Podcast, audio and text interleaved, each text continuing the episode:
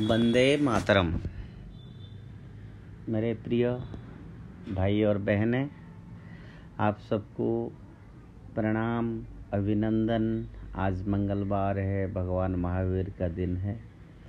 और हम लोग आज भी कोविड के कारण सब लोग घर बैठे हैं। प्रातः almost in every states the lockdown is going on and in many states uh, like Orissa, the people are really uh, getting suffered from COVID-19 in rural areas. हम लोग को पता है कि रूरल इंडिया में हेल्थ इंफ्रास्ट्रक्चर बिल्कुल ना के बराबर है प्राइमरी हेल्थ केयर सिस्टम किधर कहीं है सेकेंडरी टर्सियर की बात में तो हम सोच ही नहीं सकते हैं फिर भी हमको लगता है कि परमात्मा भगवान राम का आशीर्वाद रहेगा। जगत के नाथ जगन्नाथ हम सबको आशीर्वाद करेंगे सबका कल्याण होगा।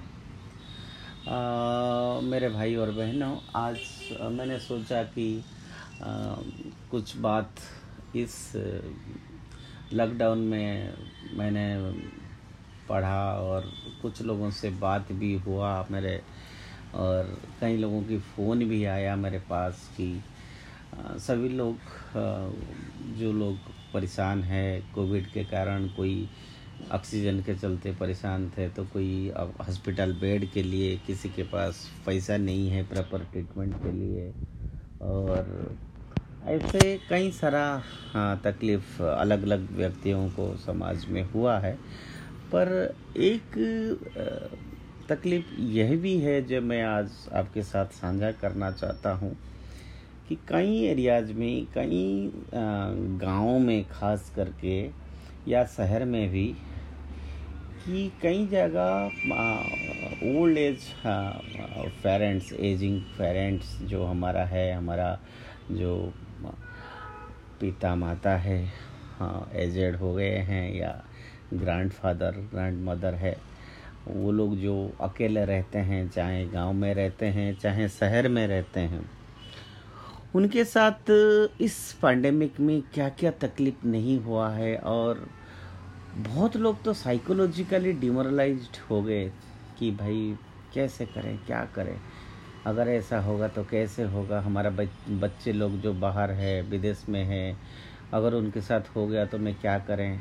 सिर्फ़ एक सोशल मीडिया या फ़ोन के थ्रू वो लोग बात करते थे और ख़ुद बहुत डरते थे क्योंकि पहले पहले तो बुज़ुर्गों को बहुत ज़्यादा अटैक किया और बुज़ुर्गों बुज़ुर्गों के साथ ये होता है कि उनकी ऑलरेडी जो उनकी बॉडी ऑर्गन्स होता है, वो वीक रहता है हार्ट वो श्रिंक होता है, उनका जो स्किन भी, उनकी बीपी बढ़ा हुआ रहता है, किसी को शुगर रहता है, किसी को नी का प्रॉब्लम होता है तो स्वाभाविक रूप से जब एज होता है तो शरीर धीरे धीरे धीरे धीरे हर अर्गन को अफेक्ट करता है। तो कई जगह पर तो अभी भी पिचहत्तर साल और अस्सी साल की लोग भी काम कर रहे हैं क्योंकि उनको, जिनको पेंशन नहीं है, कुछ नहीं है, जो डेली जो वर्कर है, जो जीवन भर लेबर का काम किया है या जिन्होंने प्राइवेट नौकरियाँ किए हैं, वो तो जब तक उनका हाथ पैर चलता है, तब तक वो काम करते हैं क्योंकि उनके घर में जो पत्नी है, उनको जाके दो रोटी खाना है उनके साथ। तो दो रोटी खिलाने के लिए भी उसको लड़ाई करना पड़ता है उस वृद्ध पिता को। और आजकल तो इंडिया का जो फैमिली सिस्टम हो गया है, न्यूक्लियर फैमिली सिस्टम, जो एक बटवृक्ष की तरह बहुत बड़ा परिवार होता था, चार भाई एक इकट्ठी रहते थे चार भाइयों की पत्नी साथ रहते थे, उनकी भी पिताजी, उनकी माताजी रहते थे और उनका ग्रैंड फादर चिल्ड्रन रहते हैं, एक साथ जो परिवार में खाना बनता था। बच्चे का केयर जो है ग्रैंड फादर ग्रैंड मदर करते थे गार्डनिंग करते थे, और एक बच्चे को ग्रैंड फादर और ग्रैंड मदर जिस तरह से एक बच्चों का मोरल वैल्यू को अपग्रेड करते हैं, जो मोरल एजुकेशन वो देते हैं, वो स्टोरीज के माध्यम से ही इतना नॉलेज बच्चों को भर देते हैं। ऐसे कहा जाता है कि अगर बुज़ुर्ग भी है, अगर उनको दिख भी नहीं रहा है, सुन रही रहा है, अगर वो बारना में बैठे भी है तो उनको कहता है, हम बुज़ुर्गों को ज्ञान वृक्ष कहते हैं, क्योंकि वो अगर बैठे हैं तो कोई कोई विषय में वो ऐसे सजेशन देते हैं, ऐसे वो उनके पास आइडियाज़ रहता है, इतनी पुराने तजुर्बा रहता है उनके पास तो कई बार लगता है, अरे, देखो, आज वो बैठे हैं, घर में तो एक खंभे की तरह, पिलर की तरह वो है, वो चल नहीं पा रहे हैं, सुन नहीं पा रहे हैं। देख नहीं पा रहे हैं लेकिन वो बैठे हैं तो लगता है कि यस कोई पावर है। हमारा साथ एक बहुत बड़ी आशीर्वाद है। हमारा को एक, एक हम एक छाया के नीचे हैं जिसका पापा रहते हैं मम्मी रहते हैं उस बच्चे के ऊपर कभी कोई तकलीफ़ नहीं आता है क्योंकि जाने अनजान में हर माँ जो है उसके बच्चे के लिए हमेशा उसके लास्ट मोमेंट तक तड़पता है। उसको अगर सिर्फ़ हार्ट भी चलता होगा तो भी वो सोचेगा कि मेरा बच्चा खाया कि नहीं खाया। दोस्त लोग जब मैं लास्ट टाइम गाँव गया था तो मेरे सामने एक ऐसा स्टोरी आया जो सच बात है, मैं आज आपसे साझा करना चाहता हूँ।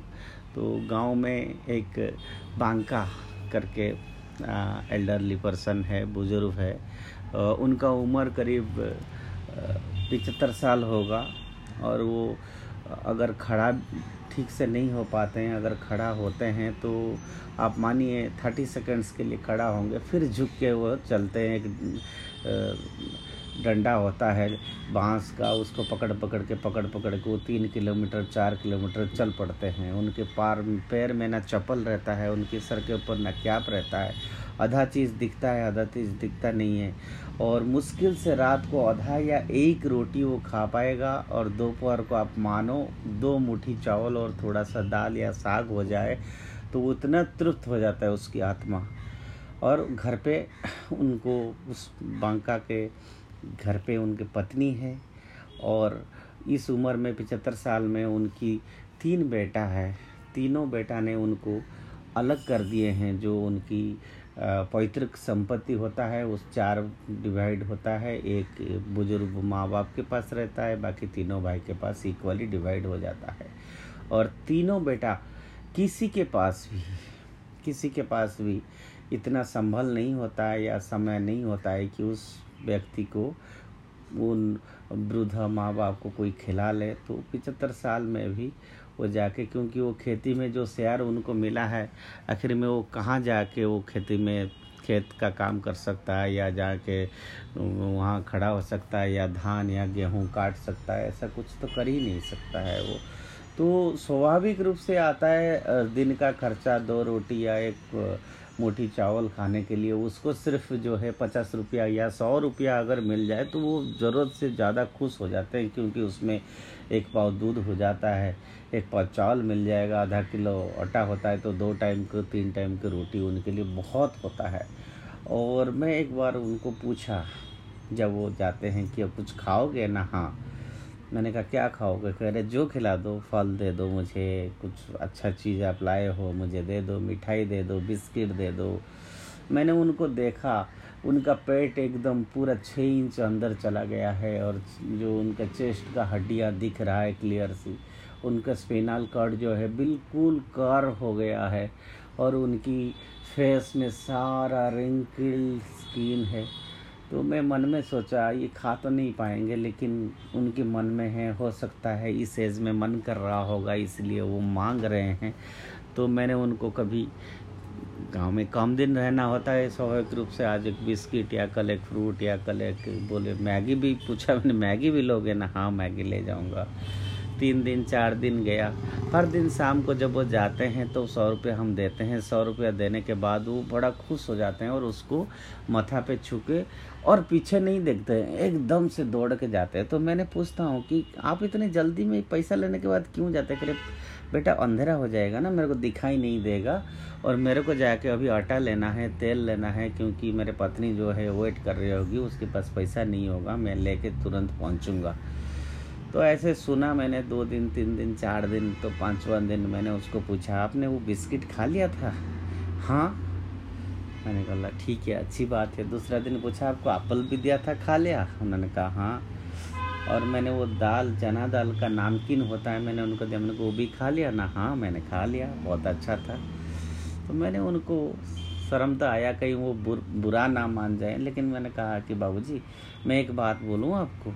आपका तो दांत है नहीं आपने एप्पल कैसे खा ली दाल का नामकिन आपने कैसे खा लिया? बिस्किट तो आप चुबा नहीं पाएँगे जब तक चाय में नहीं डुबाएँगे। आप तो पहुँचते पहुँचते सात बज जाता है जाके रोटी दाल खा के सो जाते होंगे दिन भर इतना काम करते हैं। तो उनकी दोनों आँख में आँसू गिर रहा था। तो मैंने कहा कि क्या हो गया? आप क्यों रो रहे हैं? आप बताइए ना। मैं आपको और कुछ दूँ क्या? कहा नहीं बेटा, मैं क्या खाऊं? इस उम्र में खाने के लिए कुछ पचता है क्या? आधा रोटी अगर मेरा पत्नी खाता है तो आधा रोटी मैं खाता है। मैंने कहा, आप तो कल जल्दी जल्दी कह रहे थे, सब्ज़ी लेना है, रोटी लेना है। तो कहते, पत्नी तो मानती नहीं है ना, सब्ज़ी बना देती है, रोटी बना देती है। और अल्टीमेटली जब हम बना देते हैं, बच्चे लोग तो अलग अलग किचन है। और हम लोग जो है, पत्नी क्या करती है, अपना पोता को या पोती को या बेटा को तीन बार, चार बार ले लेके प्लेट में एक पत्ता में, केला का पत्ता में उड़ीसा में खाते हैं। थोड़ी थोड़ी थोड़ी थोड़ी बांट के दे आते हैं। और हम लोग जो है, थोड़ी एक पाव दूध लाते हैं तो थोड़ा दूध, चीनी और आधा रोटी, उसकी आधा रोटी, मेरी सब्ज़ी कहाँ हम खा पाते हैं? हजम कहाँ हमारा होता है? तो मैंने कहा, ये नामकिन लिया, बिस्किट लिया एप्पल लिया, आप क्या कर रहे थे लेके? तो उन्होंने कहा, बेटा, जब हम जाते हैं तो पोता पोती आते हैं, दौड़ दौड़ के आते हैं हमारे पास। चाहे ऐसे ही अलग हो गए हैं, दादाजी आए हैं, दादाजी बिस्किट दीजिए, मांगते हैं, और हम, हमसे रहा नहीं जाता है। हम लेके जब उनको दे देते थे इतना खुशी से नाच उठते हैं, इतने खुशी से नाच उठते हैं तो वो एक आनंद मिलता है। पैसा से तो खरीद नहीं सकते हैं।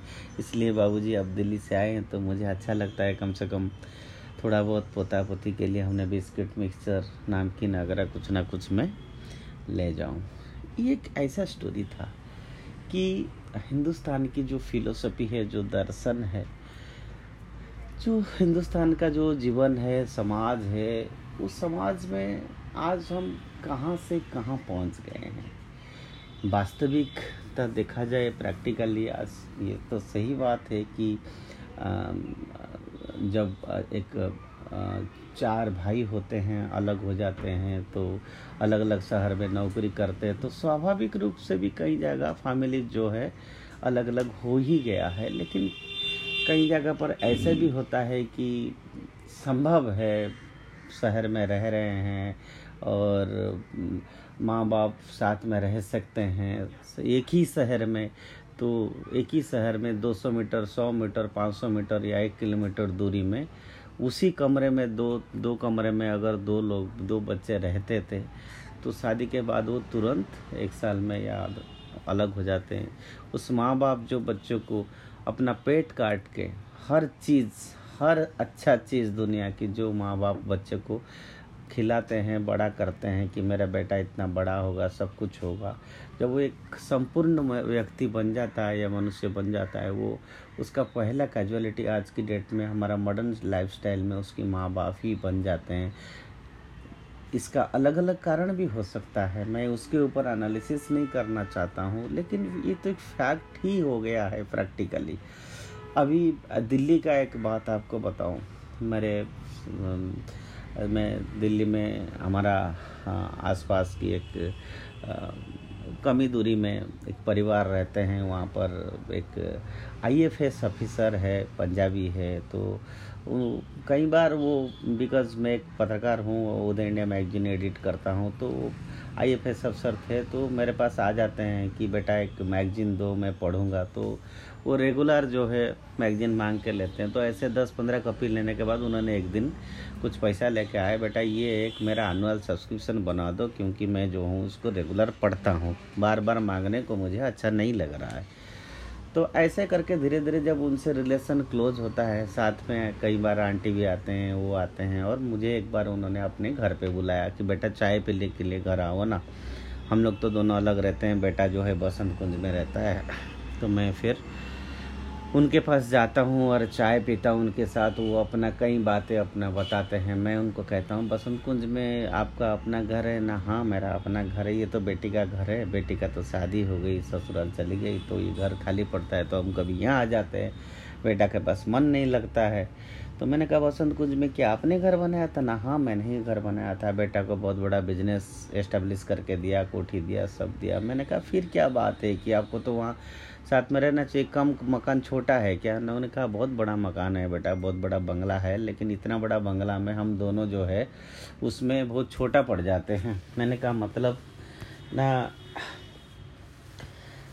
कुछ बातें ऐसे परिवार की होता है जो बेटा हम हमको साझा करना आपसे अच्छा नहीं लगता है, लेकिन उनकी बातों से जब बहुत देर तक हमारा बात होती रही होती रही तो कई बार वो अपने फीलिंग्स को जो है, रोक के बताऊँ, ना बताऊँ, आँखों में आँसू तो ऐसे बताते हैं कि हमको ऐसा लगता है कि हम वहाँ एडजस्ट नहीं कर पाते हैं, क्योंकि एक जैसे मैं गाँव में होता है कि खाना बन गया, भाई, खाना थाली में रख दो फिर कटन की वो पार्टीशन डल जाता है और पोता पोती को हमारे पास नहीं छोड़ते हैं क्योंकि हमारे पास रहने से वो ख़राब हो जाएँगे। मैंने कहा, आप तो एक आईएफएस ऑफिसर थे, आपके पास कैसे ख़राब होंगे? ना, नहीं बेटा, उनका मॉडर्न सोच है, उनका थिंकिंग ब्रड है और वो जो है और बड़ा बनना चाहते हैं, विदेश जाना चाहते हैं तो हम लोगों के साथ जो बात है, वो थोड़ा सा उनको लगता है हम लोग ट्रेडिशनल माइंड की है। तो सिर्फ़ दो टाइम या तीन टाइम खाना मिलेगा जैसे होटल में मिलता है, उसके बाद हमारे से कोई इंटरेक्शन नहीं। बच्चे को फ़ोन करते हैं तो बच्चे हमेशा बेटा हमारा हमेशा बिज़ी रहता है। जब भी फ़ोन करता हूँ, पापा, अभी करता हूँ। फिर दोपहर को फ़ोन करता हूँ, पापा, अभी करता हूँ। फिर शाम को करता हूँ, पापा, अभी मैं फ्री नहीं हुआ हूँ। रात को ग्यारह बजे जब वो आता है ऑफ़िस से और हम जब उनके पास जाते हैं, बैठते हैं कि, बेटा, क्या हुआ? कैसे हो? कैसे नहीं हो? पापा, मैं थक गया हूँ ना। आपने खाना नहीं खाया क्या? आप जाके सो जाओ ना।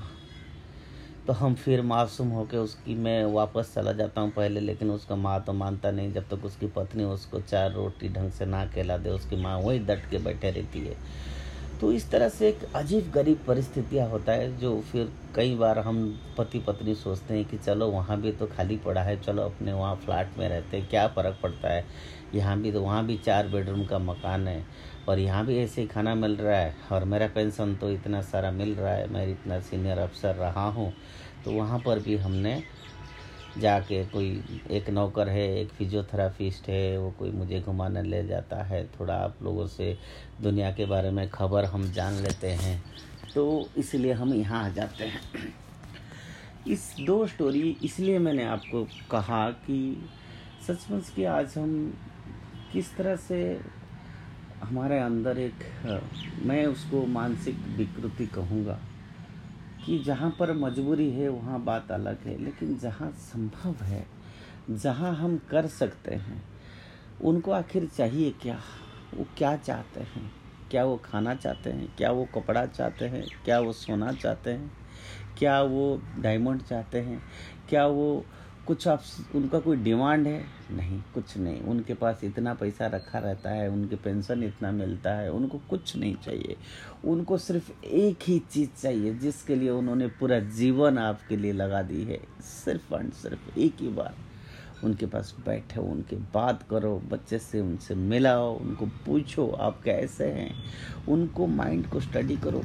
क्योंकि अभी उनकी शरीर के साथ साथ उनका माइंड भी जो है, वीक होते जाता है। उनका सोचने का शक्ति ऐसा नहीं रह सकता है। इसीलिए it's like a second childhood जरा सोचिए। आज हम यंग हैं और दस साल या पंद्रह साल के बाद हम भी उसी स्टेज में जाने वाले हैं। और सिर्फ़ हमारा बुज़ुर्ग ही नहीं, मैंने कई जगह देख रहा हूँ। जहाँ पर both parents father and mother जहाँ पर नौकरी करते हैं, वो बच्चे भी जो है आजकल डे केयर सिस्टम में, इसमें, उसमें रहते हैं। दिन भर सुबह से शाम तक बच्चे स्कूल का आने के बाद मेड क्या खिलाते हैं, वही खाते हैं मेड बात करते हैं टीवी देखते हैं या दोस्तों से सोशल मीडिया से चैटिंग करते हैं। माँ बाप से उनका कोई कनेक्शन नहीं है। They don't have any emotional attachment ना। पेरेंट्स का अपनी माँ बाप से है ना। माँ बाप का अपने बच्चे से है। ये जो तीनों जनरेशन है, तीनों जनरेशन में किसी के साथ किसी का कोई इमोशनल अटैचमेंट नहीं है। हम कहाँ जा रहे हैं? किधर जा रहे हैं? हम क्या, आखिर में हम क्या चाहते हैं? हम क्या, जिस पैसा के लिए हम इतने भाग दौड़ कर रहे हैं, क्या इस पैसा का इतने बड़ा वैल्यू है? और मैं आज नेट सर्फिंग कर रहा था इंटरनेट सर्फिंग कर रहा था, मैं देख रहा था हिंदुस्तान को छोड़ के कई कंट्रीज़ है जहाँ ओल्ड एज होम एक बहुत बड़ा प्रॉफिटेबल बिज़नेस है। आप अगर गूगल करेंगे how to earn money at old age homes how to grow your business involving the old age homes आप सोचिए, ये किस तरह से विकृत मानसिकता हो गई। ओल्ड एज होम्स किस कौन बनाना चाहिए? जिनकी कोई नहीं है, वहाँ पर एक सोशल वर्कर या एक सरकार का, एक समाज का काम होता है कि भाई उनको इतने लोग हैं और उनको सभी लोग सहयोग से उसको चलाना चाहिए। लेकिन आज कई देशों में डेवलपिंग कंट्रीज़ में डेवलप्ड कंट्रीज़ में तो पहले ही था, क्योंकि उनकी लाइफस्टाइल ही अलग होता है। सोलह साल हो जाए अठारह साल हो जाने के बाद बच्चे जो है, वो अपना नौकरी करते हैं, वो उनसे माँ बाप से कोई रिलेशन नहीं रहता है। लेकिन अब वो क्या हो गया, उसको एक बिज़नेस बना दिया है। उसके साथ जो इमोशन था, वो नहीं है। आज हिंदुस्तान में भी बहुत जर्नलिस्ट है, बहुत आई एस अफसर से, वो पहले ही रिटायरमेंट से पहले वो लोग क्या करते हैं ओल्ड एज होम्स में रजिस्टर्ड कर देते हैं। आप गूगल करेंगे, उसमें आता है। जैसे होटल का आता है two star three star five star category ऐसे ओल्ड एज होम का कैटेगरीज बन गया। कुछ मात्रा में मैं उस बात को सपोर्ट भी कर रहा हूँ बिकॉज़ जिनका बेटा नहीं है या जिनकी कोई बच्चे नहीं है, वो घर में आखिर एक जगह एक नौकर का रखना, आज की डेट में ड्राइवर को रखना, बाद में वो कुछ गड़बड़ कर जाते हैं सिक्योरिटी रीजन्स के कारण, वो उस स्टेज में तो उन लोगों को जिनके पास पैसा है, वहाँ एक स्ट्रक्चर्ड लाइफ मेंटेन करना, वो तो एक लेवल तक ठीक है। लेकिन जिनके सब कुछ है जिनके माँ बाप जिनसे आधा किलोमीटर दूरी में रहते हैं, जिनको हम देखते नहीं हैं, जिनको हम नेग्लेक्ट करते हैं, ये जो एक आँख आँख हमारा खुला हुआ है, लेकिन हमारा आँख बंद है। हम जान पूछ के एक इग्नोर कर जाते हैं उस बात को। और ये आजकल हिंदुस्तान में ऑलमोस्ट हर परिवार में ये हो रहा है। ज़रा सोचिए आप कि ऐसे स्थिति में हमें देश को किधर ले जाना चाहते हैं? हम किस किस दिशा में जा रहे हैं? भाई और बहनों, इस बात को ऊपर आज ज़रा सोचिए। क्योंकि कल क्यों ना इसका विक्टिम हम ही बने। हम अगर अपना माँ बाप को नहीं चाहेंगे, हमारा बेटा और हमारा बेटी भी जो है, हमारे को नहीं चाहेंगे। क्योंकि एक सर साइकिल है। हम जैसे कर्म करेंगे, उसको ऐसा ही फल मिलेगा। ये जो आज हम दौड़ रहे हैं, ये जो आज हमारा खून गर्म है, और आज जो हमारा इतने आज बढ़िया बढ़िया बात करते हैं, बड़ा डांट दिखाते हैं, मेरे पास गाड़ी है, बंगला है, पैसा है, ये कभी भी परमानेंट नहीं है, कभी उनके पास भी था, आज वो स्टेज में आए। आप सोचिए, कभी अपने एक बुज़ुर्ग माँ बाप को तरह देखिए, उनके आँख को देखिए, उनको स्टडी करिए, उनको क्या फीलिंग कितना कष्ट हो रहा होगा। भाई और बहनों, ज़रा इस बात को गौर से सोचें और आज से ही हम सब कोशिश करेंगे। जितना संभव है, असंभव तो इस दुनिया में कुछ भी नहीं है, मैं कह रहा हूँ। Let us care for them for whom we have reached this stage Vande Mataram, Bharat माता की जय।